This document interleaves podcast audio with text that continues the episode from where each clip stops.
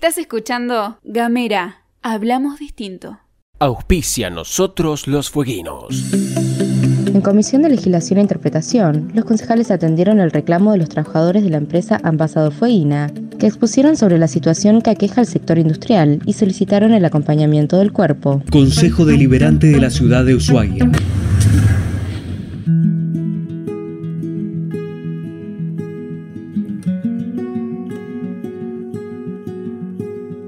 Mi nombre es Gabriel Ramonet y lo que sigue es Nosotros los Fueguinos, un podcast sobre la búsqueda de la identidad cultural en Tierra del Fuego.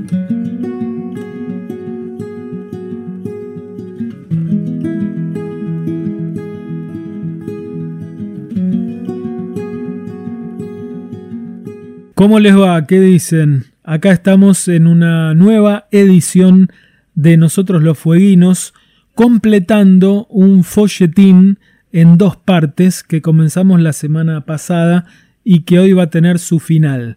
Para los que no lo escucharon, vamos a hacer un pequeño resumen y de inmediato nos metemos en la última parte. Espero que les guste. Esto empezó cuando salgo de terapia mirando el cielo y un patrullero me levanta en plena calle para ser testigo de un procedimiento judicial. Me trasladan primero a una comisaría donde conozco al otro testigo, un joven de unos veinte años, que lleva herramientas de construcción en un bolso y luce desorientado.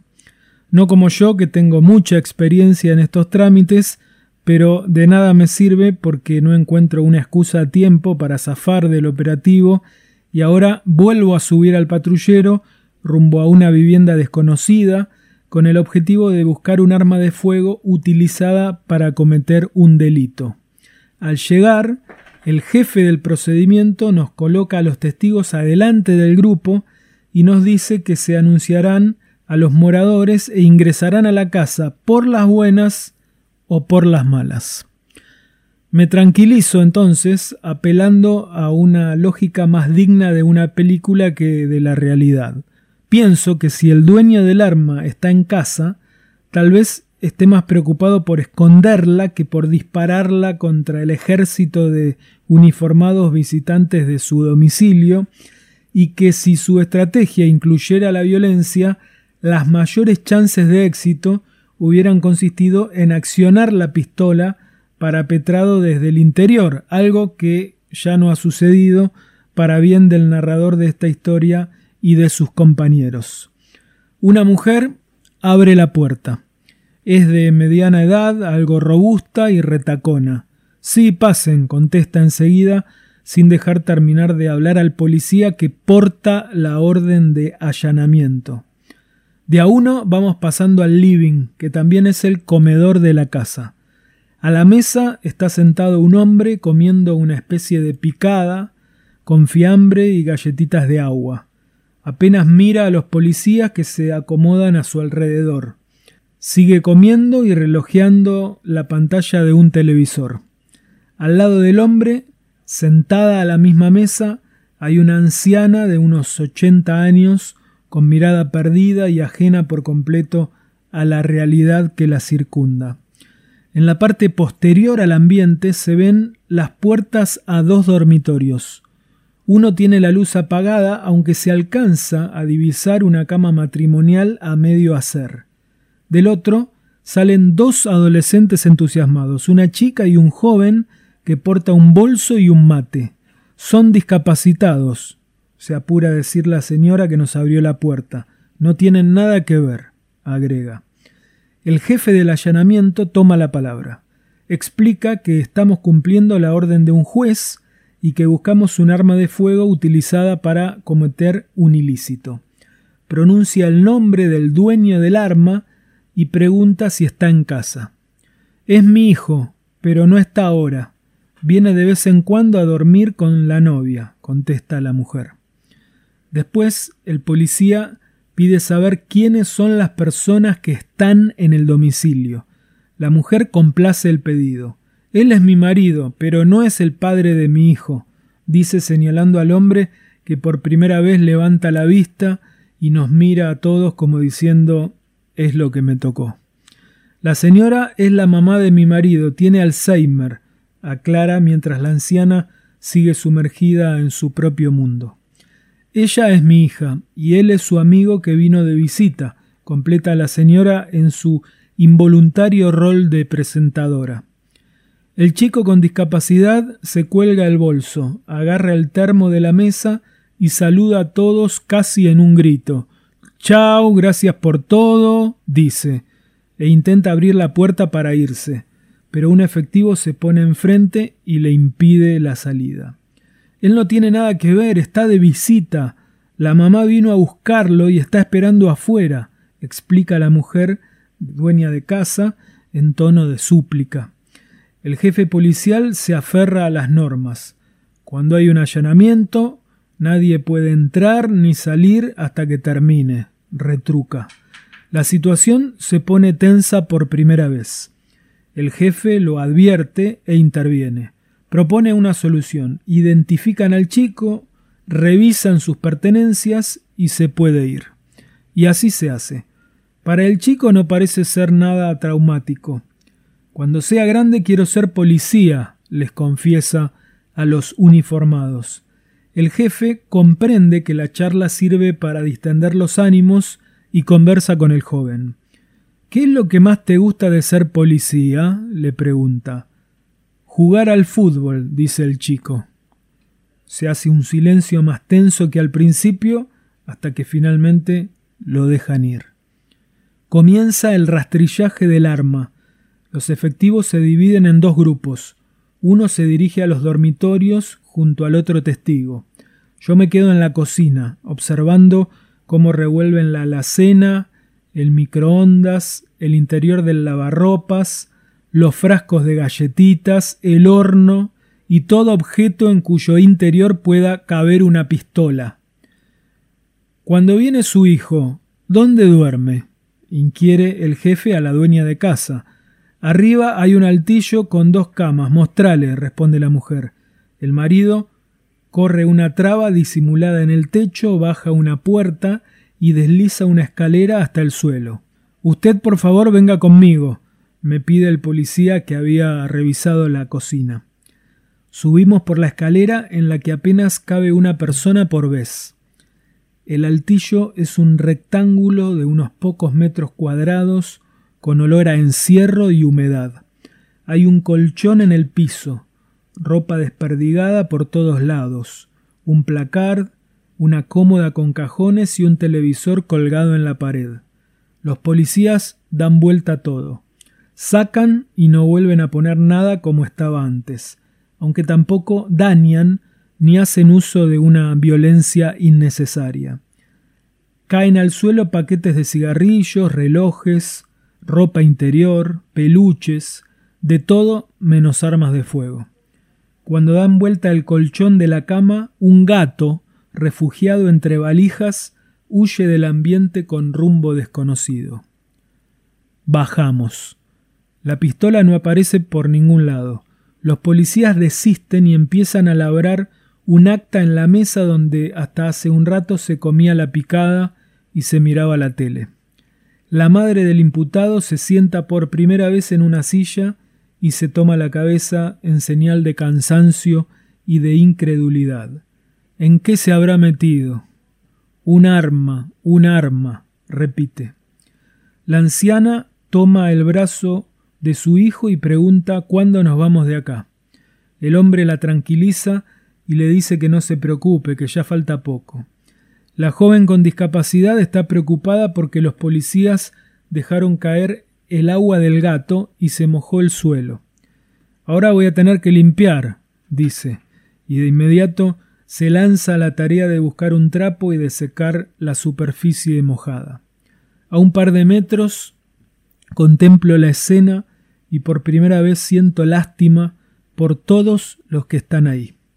Incluso por el oficial escribiente que cuando tenía todo listo se da cuenta que no tiene hojas en blanco para imprimir el acta.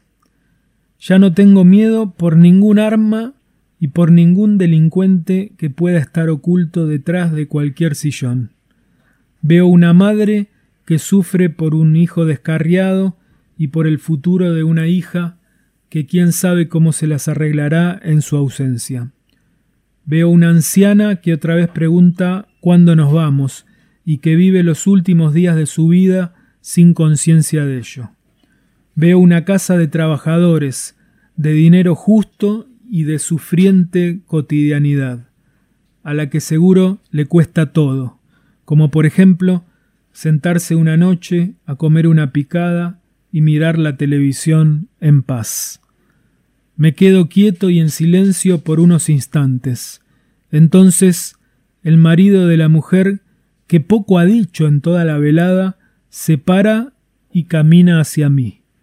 «¡Qué garrón esto, ¿no?», me pregunta, y yo tengo ganas de decirle que sí, pero que no se rinda, porque la vida siempre merece ser vivida y otra serie de pavadas que seguramente se me hubieran ocurrido si hubiese hablado. Pero el hombre me mira, me toca el hombro y me cuenta que una vez a él lo llevaron como testigo y que es una cagada, pero que no me preocupe porque ya termina.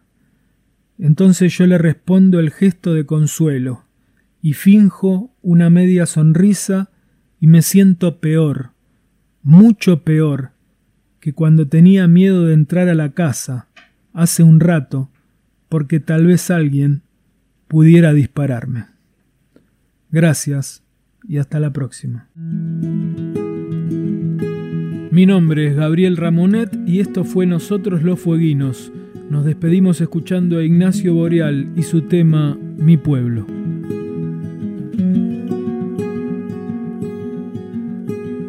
Van caminando en silencio, los que gritan amores al viento, los que buscan el tiempo indicado, los que viven indicando al resto, los que quieren lo que tiene el otro, los que necesitan mucho menos, los que cuentan sus pasos cansados mientras pierden la cuenta del tiempo.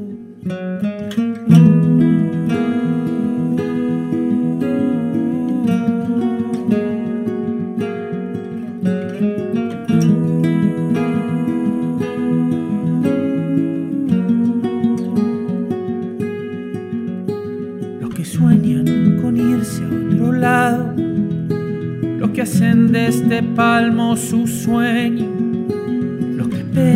pacientes sentados, los que matan por llegar primero, quienes luchan a viento y marea, los que dejan que los lleve el viento y los que caen del monte rodando, los que suben a costa del ruedo. ¿Qué pasó con mi pueblo y su luz? Orgullo no es esta quietud, como el río que empuja por dentro, somos puro viento y camino en el sur.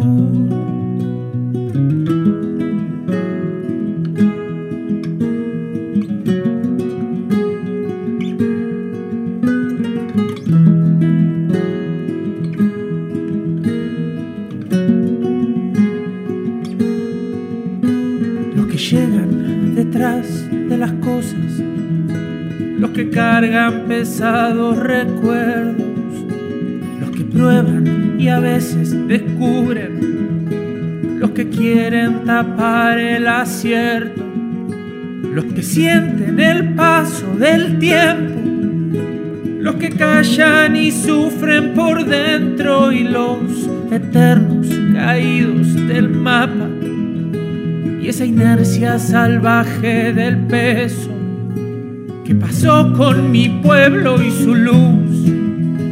Nuestro orgullo no es esta quietud, como el río que empuja por dentro, somos puro viento y camino en el sur. No puedo sin ti, sin tu libertad, sin esta canción, esta soledad.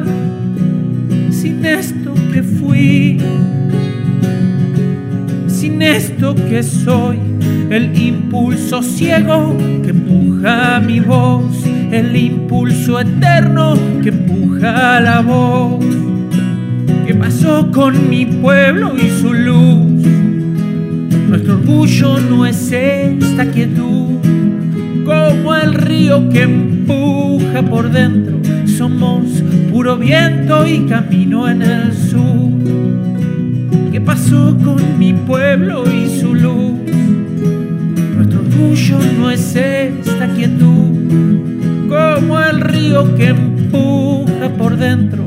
Somos puro viento y camino en el sur. Somos puro viento, como el tiempo que se va en el sur.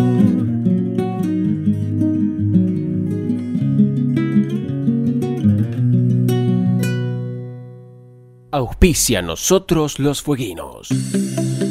A través de videoconferencias reunidos en Comisión de Legislación e Interpretación, los concejales atendieron los reclamos y necesidades de los vecinos y las vecinas de la ciudad, quienes hicieron uso de la banca del vecino de forma virtual. Entre las solicitudes, los concejales atendieron los requerimientos de la agrupación Vecinos Activos del Fin del Mundo, que solicitaron mejoras en los barrios informales, y también la agrupación Fueguinos Sin Respuestas, que pidieron la modificación de la ordenanza que regula el sistema de puntaje de tierras municipales. Consejo Deliberante de la Ciudad de Ushuaia.